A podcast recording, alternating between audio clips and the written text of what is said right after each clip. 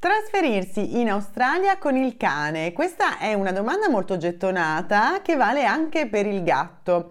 La verità è che io lo sconsiglio sempre, soprattutto se stai partendo con un visto temporaneo come il Working Holiday Visa e lo Student Visa. Innanzitutto perché è costoso e anche perché per l'animale si tratta di un viaggio lungo e stancante.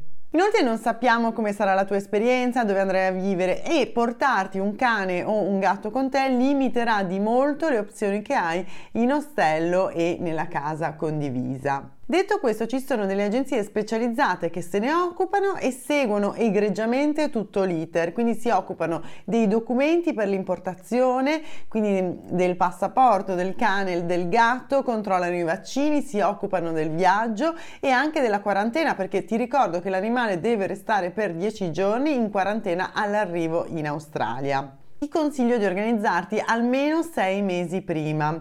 Questo perché le procedure sono lunghe e complesse e ripeto costose. Spenderai circa 3-4 mila euro per ogni animale che vuoi portare in Australia.